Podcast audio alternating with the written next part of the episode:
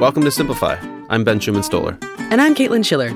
Simplify is for anybody who's taken a close look at their habits, their happiness, their relationships, or their health and thought, there's got to be a better way to do this. In today's episode, we'll hear Caitlin's conversation with the co author of Sex at Dawn, Christopher Ryan.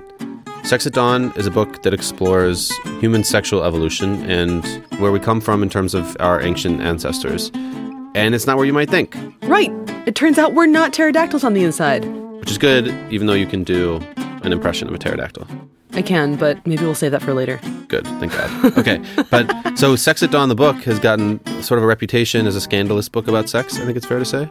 But today's episode isn't about scandalous intercourse or tips and tricks or anything like that. It's about sex, but not really sex as you might have expected. This is about sexual evolution and evolutionary psychology.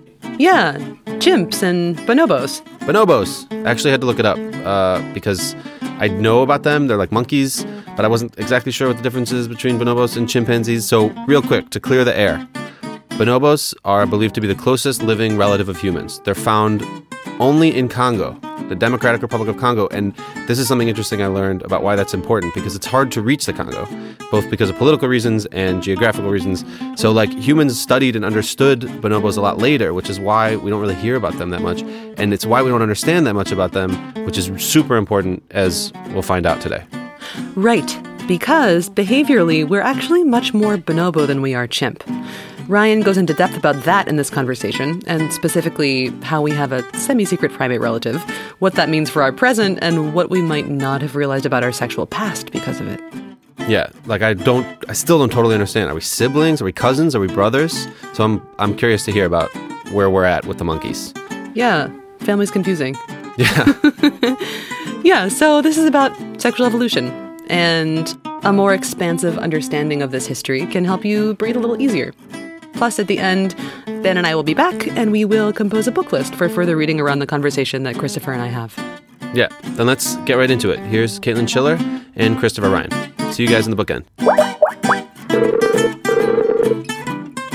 Would you mind introducing yourself, Chris? My name's Christopher Ryan. I'm co author of Sex at Dawn, uh, which I published together with my wife, Cacilda Jethá, who's a psychiatrist from Mozambique and uh, I do a podcast called Tangentially Speaking. Thank you. Um, so I wanted to ask you, you've done tons and tons of talks and interviews and, and a TED talk about the research in your book. What do you what do you not get to talk about enough? oh man. Uh, well, as far as sexuality, I think I get to talk about everything as much as I could possibly want and then some. uh, I never thought I would get tired of talking about sex, but sometimes I do feel that way. Um, but I guess part of the book that maybe I feel needs more attention is the parts that aren't really directly related to sexuality. Uh, in the center of the book, there's a a part where we talk about other parts of life, uh, uh, economics and politics and raising children and things that are only sort of um, tangentially related to sexual interaction. And a lot of people wrote to me and said that was the most interesting part of the book for them. And so it's kind of, and I was aware of that because you can't talk about the way a society handles sexuality without at least acknowledging that everything's interrelated. So uh, the way our ancestors handled sexual interaction was part of a suite of behaviors that included egalitarianism and women's autonomy and, and status equal to men's and the way uh, they treated children and spirituality and all sorts of other aspects of life. So my next book is an expansion of that material, uh, an expanded look at that and that'll be out uh, probably later this year. It's called Civilized to Death. Wow, that is a great title, I have to say. Um, I think that one of one of my favorite quotes from the book, or I don't think I can directly quote it right now. I have a bookmark in there somewhere, but it was uh, in matriarchal societies, people get laid a lot more often. Yeah, that's paraphrasing it. Yeah, yeah. Well, and it and it's also I mean, uh, we also sort of made a point to talk about how matriarchy doesn't look like the inverse of patriarchy. Okay. So a, a lot of scientists who have looked at the data or or you know anthropologists or travelers who have been with societies that we might refer to as matriarchies uh, didn't recognize them as such because they were looking for societies in which women dominate men in ways that are sort of the inverse reflection of the way men often dominate women. Hmm. And what we find is that that isn't how women wield power. And so it's it's often unrecognizable to scientists because they'll be looking for women to be oppressive in the way that men often are in, in patriarchal societies. And in fact, what happens in societies where women's social standing is equal to, or we might argue a little higher than men's, is that the societies are far more collaborative and uh, relaxed and rather than using violence for one gender to dominate another, they're using different levers of power to avoid dominance. And this aligns very closely with discussions of bonobos and chimpanzees, our two closest primate relatives, eh, in the sense that chimpanzees are male dominant species. And we see things that are very recognizable as male dominance, things like what appear to be coerced sexual interaction or rape. We see um, violence, lots of violence between males. We see uh, young being harassed, sometimes killed by males. Um, and then if you look at bonobos, you don't see any of those things. You see, there's never been an observed case of rape or murder between bonobos in the wild or in captivity. And they are female dominant species, but Frans de Waal summed it up really well. He's a primatologist who studied both species extensively, and he said that chimps use violence to get sex, and bonobos use sex to avoid violence. Hmm. So in the in the female dominated societies where the females aren't being harassed, they're much more sexually receptive, and obviously things are better for both sexes. Well, it seemed to me that that one of the central conceits of your your book is that sex isn't about reproduction. Yeah, not not primarily. Yeah. So then can you talk about what sex is about if it isn't reproduction? I mean, to understand what that means, it's important. Uh, you know, most people don't know a lot about the sex lives of other animals, but in fact, almost all mammals only have sex when the female is ovulating, meaning when the female is likely to get pregnant. So, you know, pandas, for example, which we're always hearing about in the news and, you know, their tortured sex lives. I think a female panda only ovulates like a few days a year, three or four days out of a year. Oh, man. Yeah. It's a lot of pressure on those days. Yeah, exactly. If you, you know, if you have a cold, you're in big trouble. or a headache, my God. yeah, exactly. exactly. Um, yeah. So most, and when I say most, I'm saying all mammals, except uh, very few exceptions, three or four or five exceptions, have sex only for reproductive purposes. And that makes sense because if you think about it, when you're having sex, you're vulnerable. You're vulnerable to predators. There's increased risk of disease transmission. You're spending energy that could be spent searching for food or taking care of young or you know other sort of more practical applications. So why would a species be having sex when it's not going to result in pregnancy? Um, what you find, for example, is in gorillas, let's say, a very closely related primate to humans, uh, gorillas have sex somewhere between 10 and 15 times per birth. Hmm. And that's typical of mammals. Uh, whereas humans have sex upwards of a thousand times per birth typically. Wow. Yeah. And so obviously you're doing something a thousand times per success. That's not the function of that activity, right? So why do humans have sex if not primarily for reproduction? The argument we make in Sex at Dawn is that sex has been co opted in our species for social purposes. Mm-hmm. It bonds the social group together. So we take care of one another's children, we share food, we share access to all resources. So having an open, interactive sexual network fits into that because we're sharing everything else. The and this, by the way, this isn't uh, controversial. This idea that hunter gatherers share access to resources and we're politically egalitarian and so on. This is all standard anthropological understanding of hunter gatherers. The only thing that we did in Sex at Dawn that was controversial is we said, okay, then why would sexuality be the one exception to this? If hunter gatherers are taking care of each other's children, sharing their food, sharing access to the spirit world and resources and shelter and everything else they had, why would their sexual partners be the one thing that is being hoarded and considered private property and it just makes no sense when you look at the actual configuration of hunter gatherer societies. Hmm. And when, you know, in Sex at Dawn, we lay out a lot of evidence from anthropological research and first contact situations and, you know, travelers and so on, showing that in fact, before missionaries come in and shame everybody into this sort of crazy, unnatural behavior that we recognize in the West or in, in civilized societies, what you find is a very free, relaxed sexuality. And whether you're talking about the islands of the South Pacific or the first people Columbus came into contact with, or you know trappers and um, Jesuit missionaries in the 1600s in Canada and uh, all over the world.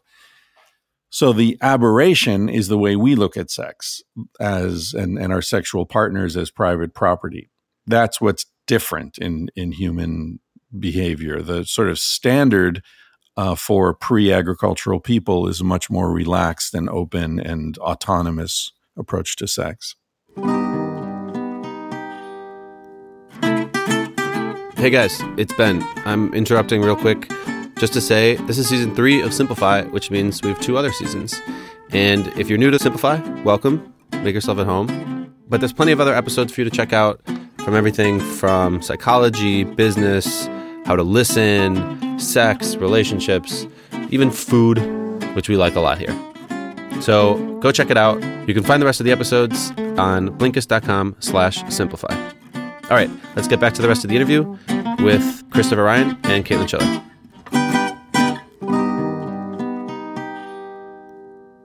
Civilized to death is that's what your new book is called. It sounds like it's coming out of really current issues. Is that where sex at dawn came from too? What were you thinking about or concerned with then that that prompted that book to come out? Uh, yeah i think the the sort of origins of sex at dawn were probably the bill clinton monica lewinsky situation. And i was just perplexed by the fact that that seemed to be a totally consensual situation. And yet, both of them were being humiliated publicly, as well as Hillary, for doing something that seemed to me to be relatively innocent. I, I, didn't really see how anyone had done anything horrible there. And so I kept thinking about that and I and I read a book called The Moral Animal by Robert Wright that came out around that time and it was uh, like the new science of evolutionary psychology. And I read that book and it seemed to make perfect sense to me. It explained that men and women have different reproductive agendas and women forever have been trading fidelity for protection and status and meat or whatever from men.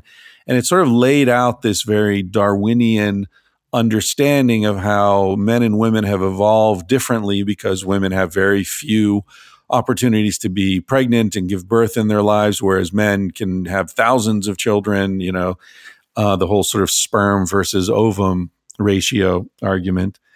And it explained everything so cleanly. And at the time I was living in San Francisco, and I was surrounded with a lot of very smart, outspoken, politically aware women. And so when I told them about this great book I'd read, most of the women just sort of rolled their eyes and said, Oh man, that's such Victorian male bullshit. and they've said, yeah, Chris, that's that's ridiculous. You know, this idea that women have sex to get things from men, that's you know that only happens because that's the only way we can get things you know? It, mm. we, that's not why we have sex by nature. We have sex we like sex. It feels good. We you know i can have more orgasms than you can you know? So so i went back and i started looking at the research that wright had been talking about in his book. You know i started looking up his sources. And that's when I first came across bonobos. And I'd never heard of bonobos. Most people had never heard of bonobos. So here are these bonobos, which are just as relevant to any discussion of human nature as chimpanzees are, because we share the same amount of DNA with bonobos as we do with chimpanzees. And yet, Wright's book and, and most of the other books that I had read are full of references to chimpanzees, the violence, the male dominance, the warfare, and all this kind of stuff but have very little reference to bonobos if they mention them at all. So that struck me as very strange. Like, wait a minute, this is science, and yet here are two relevant examples, and they all talk about one and they leave the other unmentioned. That doesn't make sense. That's not science, that's politics. Why did that happen? Why were bonobos stricken from the record? Well, I think on one level, because they're embarrassing to scientists because they're so hypersexual. Uh huh. Um, in fact, I think it was Frans de Waal who told me about. I think it was National Geographic sent a film crew to Congo to do a story about bonobos, and they went to um, there's a rehabilitation center there where they raise babies whose mothers have been killed by hunters. And so they had all these bonobos in a you know big area there, and the film crew set up and and they said, well, okay, when you know why are they all having sex? We you know when they stop having sex, then we can start filming. And the the primatologist said, well, no, you don't understand. They have sex all the time. and the film crew were like, well, but we can't show this on television. Well, and so they ended up flying to Congo for nothing. That's so puritanical. Right. So part of it is that that they're so hypersexual and people are so puritanical, including scientists, that they just don't want to talk about it. But I think the other reason is that bonobos undermine the dominant narrative of human nature and human evolution. So the the narrative is so important. As I said before, it's not science, it's politics. And a lot of this discussion of human nature and human evolution is very much politicized, but in a way that's unacknowledged. So, uh, so many of these things are being presented as well, that's just the way it is. That's science says this. But when you really start to look at it, no, science doesn't say that. Patriarchy says that. You know, a racist um, Western view of the world, colonial colonialist view of the world says that this is a very politicized discussion. Mm-hmm. You say that sex isn't used just for reproduction. Sex is used as sort of social lubrication. Another thing that you say in the book that I, I really enjoyed was don't take sex so seriously. What does that mean for society as it is today? You know, one of the fundamental motivations for writing Sex at Dawn for Cacilda and me was to address a lot of unnecessary suffering around sexuality and relationships. And, you know, as a psychiatrist, she came into contact with many people who were suffering from, you know, various forms of trauma related to their own sexuality or to relationships. And the the problem that we found is that the premise that people are working from is fundamentally inaccurate. So if your premise is that human beings have always lived in little nuclear families and mate for life, and that when you find your one and only partner, all your interest and appetite for other sexual partners will evaporate. If that's your premise, and you find that a year or two into a relationship, you're having dreams or fantasies about other people, then your conclusion will be that either there's something deeply wrong with you or your partner or that your relationship is flawed. So, working from that premise, people are making horribly destructive decisions for themselves and for their children and social fabric. A more accurate premise is we believe that human beings evolved in relatively promiscuous, intimate social groups where people were having sex with different partners at different times, sometimes different partners in the same week, sometimes, you know, over their lifetime, certainly different partners, and that this sexual activity happened independent of intimacy and friendship. And so there could have been, for example, a very deep, unique relationship and that relationship could last a lifetime but that doesn't mean that that's the only sexual partner that a person had. These things are happening in two different tracks. So if you work from that premise then you might say oh i'm having fantasies about someone else um, but that doesn't mean there's anything wrong with my marriage. That doesn't mean there's anything wrong with my husband. Doesn't mean there's anything wrong with me. It just means i'm a human being and so it's totally understandable. Now, that doesn't mean you're necessarily going to have an affair, doesn't mean you're going to you know go to orgies or be swingers or it doesn't imply any particular behavior. It simply gives you a different way to understand those appetites. And I think that part of the problem with the modern world is that we've been given a narrative of what kind of animal Homo sapiens is that's inaccurate. And so we working from that inaccurate baseline, we end up making all sorts of decisions that are destructive to us. So yeah, that's what I'm trying to say that that our fundamental understanding of what kind of an animal we are is is wrong and that needs to be addressed before we can really uh, get into the symptoms of that misunderstanding. Yeah, and maybe we're just more bonobo or as much bonobo as we are chimp. Uh, on, a, on the level of DNA, we share exactly the same amount of our DNA with chimps and bonobos. So anytime I read that, you know, the human's closest ancestor, the chimpanzee, I my head explodes. Yeah. because that's one of our closest ancestors.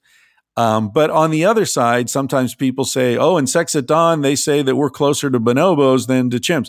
That's also inaccurate the way I think of it is like bonobos and chimps are my twin brothers. So they're very, very closely related to one another, but their next closest relative is me. Right? That's that's why we share the same amount with the two of them. Um, but in very sort of important fundamental ways, behaviorally, we're closer to bonobos. Uh, for example, a female chimp would never let another chimpanzee, male or female, hold her baby because infanticide is quite common among chimpanzees. Whereas a bonobo mother will let other females, particularly, hold her infant within hours of being born. It's very common. Now, you know, you go to the supermarket and you see a woman and uh, she's got a baby, and oh my God, what a beautiful baby. It's quite likely that that woman will let you touch and hold her baby. That's not unusual for humans. Um, we share with bonobos lots of uh, sexual uh, traits. For example, bonobos are the only other mammal other than humans that have sex face to face. All other mammals are, you know, rear entry. So bonobos look in each other's eyes when they have sex. They hold hands. They kiss. Um, you know, there, there's a lot of sex and food interaction uh, you know, and it's, you know, the most sort of common human dating behavior is going out for dinner, right? It's so, yeah, there are behaviorally, we're far closer to bonobos than we are to chimpanzees. But in terms of DNA, exactly the same. Uh, we're getting to the end of our time here, and in fact, uh, already over what I've I've booked you for. Would you mind if I ask you two more questions that you can answer as quickly or as incompletely as you want to? Sure. Okay. Um, uh, the one is super super easy, and it's just what books are you reading lately that you're enjoying? Uh, I just read uh, Lost Connections by uh, Johann Hari and uh, had him on my podcast last week. Mm-hmm. Uh, that's fantastic and ties in very much to what we're talking about because um, I don't know if you're familiar with his work. He, his first book was Chasing the Scream, which was about addiction. Oh, yeah. And uh, this book is about um, depression and anxiety disorders, the sort of epidemic of of um, distress, mental distress that's sweeping the Western world. And he argues in both cases that that addiction and and this depression and anxiety are largely due to social causes to the the lack of meaning and community in the modern world. So that ties in very closely to what I'm arguing, which is that we have strayed away from the way that we were meant to live, the way we evolved to live. Mm-hmm. And so when we do, we suffer, whether it's obesity because our diet and our activity um, habits have strayed too far from the hunter gatherer diet and activity, or it's uh, something less tangible like depression or addictive behavior because we've moved away from small, intimate groups of people who know each other very well and take care of each other.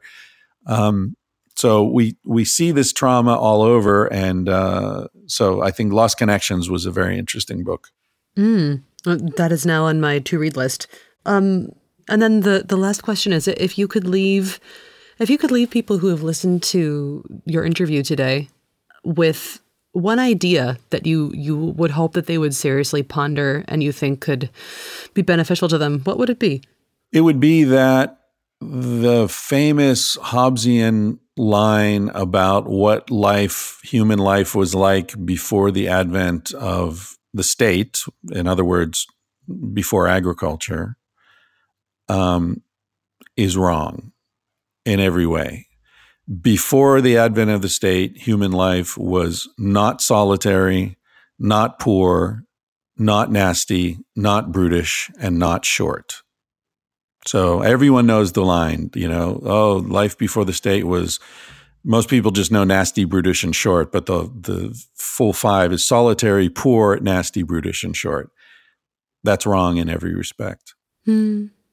Why do you think people believe it so much? Is it just because we want to believe that we're getting better and better? Yeah, pe- most people believe it just because it's so ubiquitous. But the other reason is, yeah, we want to believe that things are getting better. We have a bias toward a belief in progress. And it's almost sacrosanct to suggest that things aren't getting better. Hmm. Thank you so much. Sure. Thank you. Look forward to your new book. Thanks.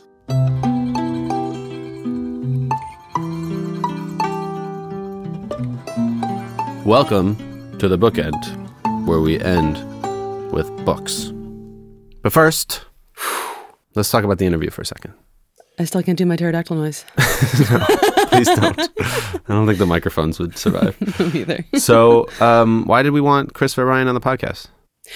Well, because he wrote this book, Sex at Dawn, that was really the first of its kind. It caused this huge stir when it came out in 2010, and it's still held up as a curiosity, as this counterintuitive must read book on sex, quote unquote. Hmm. There's something a little bit like a cult about it, I think, or about its image. I have personally this vivid memory of seeing it on a friend's shelf at a party, and this particular copy was black, and the cover features a painting of a female body from navel to like mid thigh, demurely crossed legs, and a leaf held over her mons. It looked kind of like magical and somehow illicit. That's how I felt about the content before I read it and realized, oh, this is a bunch of science. What did you think it was?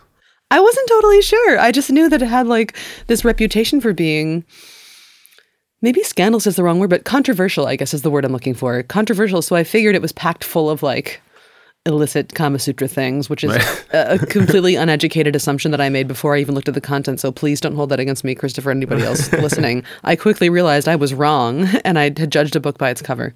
But then, so we got Christopher Ryan on here, and also because, I mean, even if we didn't learn a lot of Kama Sutra stuff from the book, like the book is extremely important in terms of understanding who we are and how we can actually live better. So now that you got to talk to him, like, what do you remember about it? What what stood out in the interview?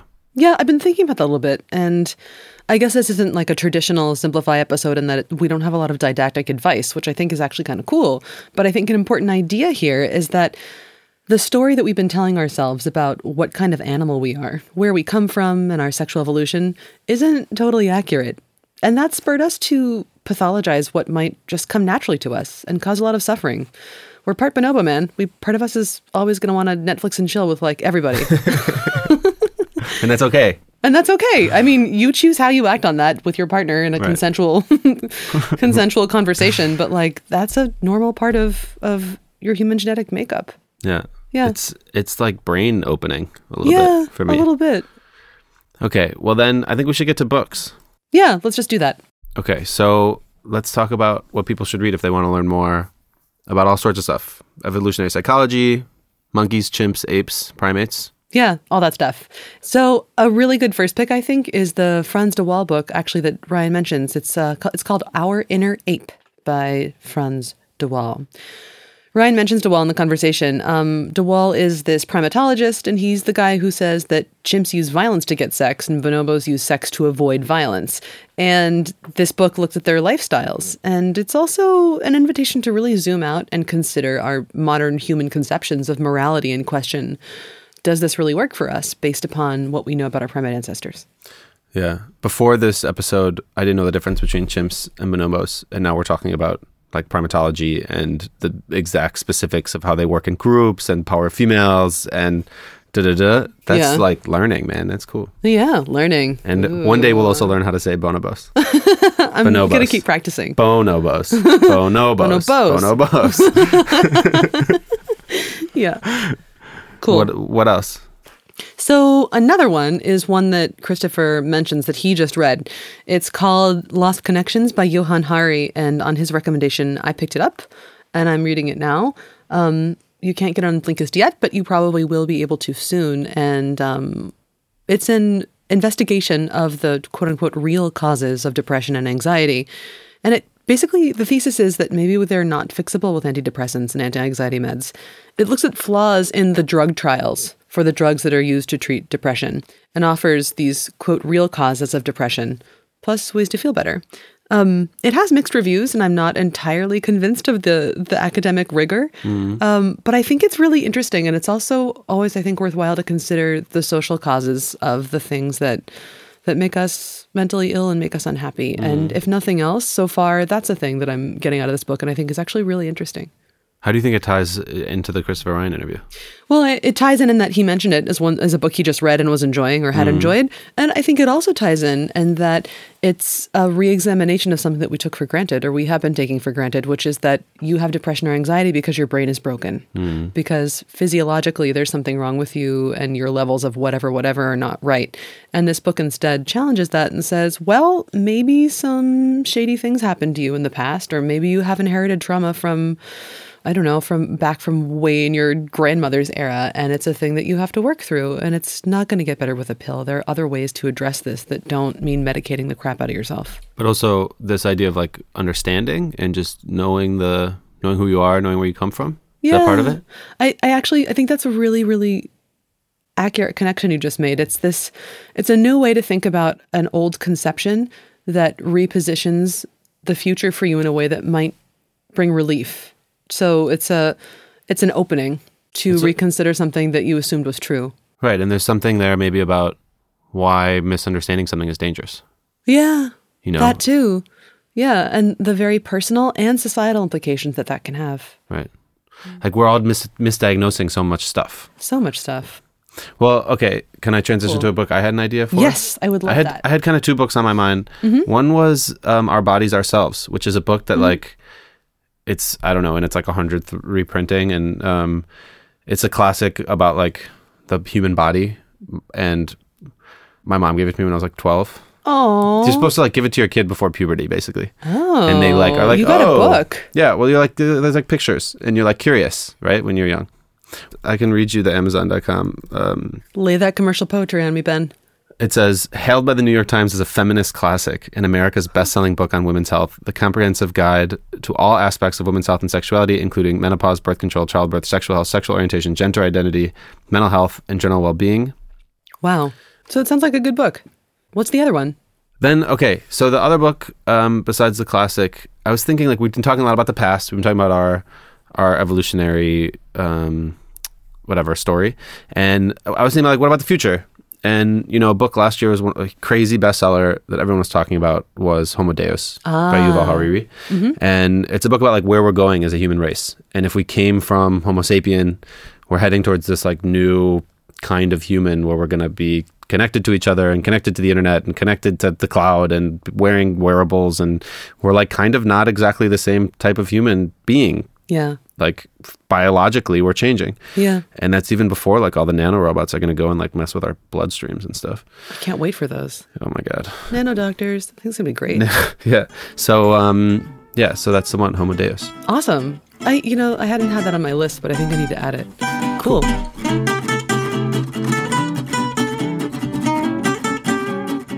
Thanks for listening to this episode of Simplify.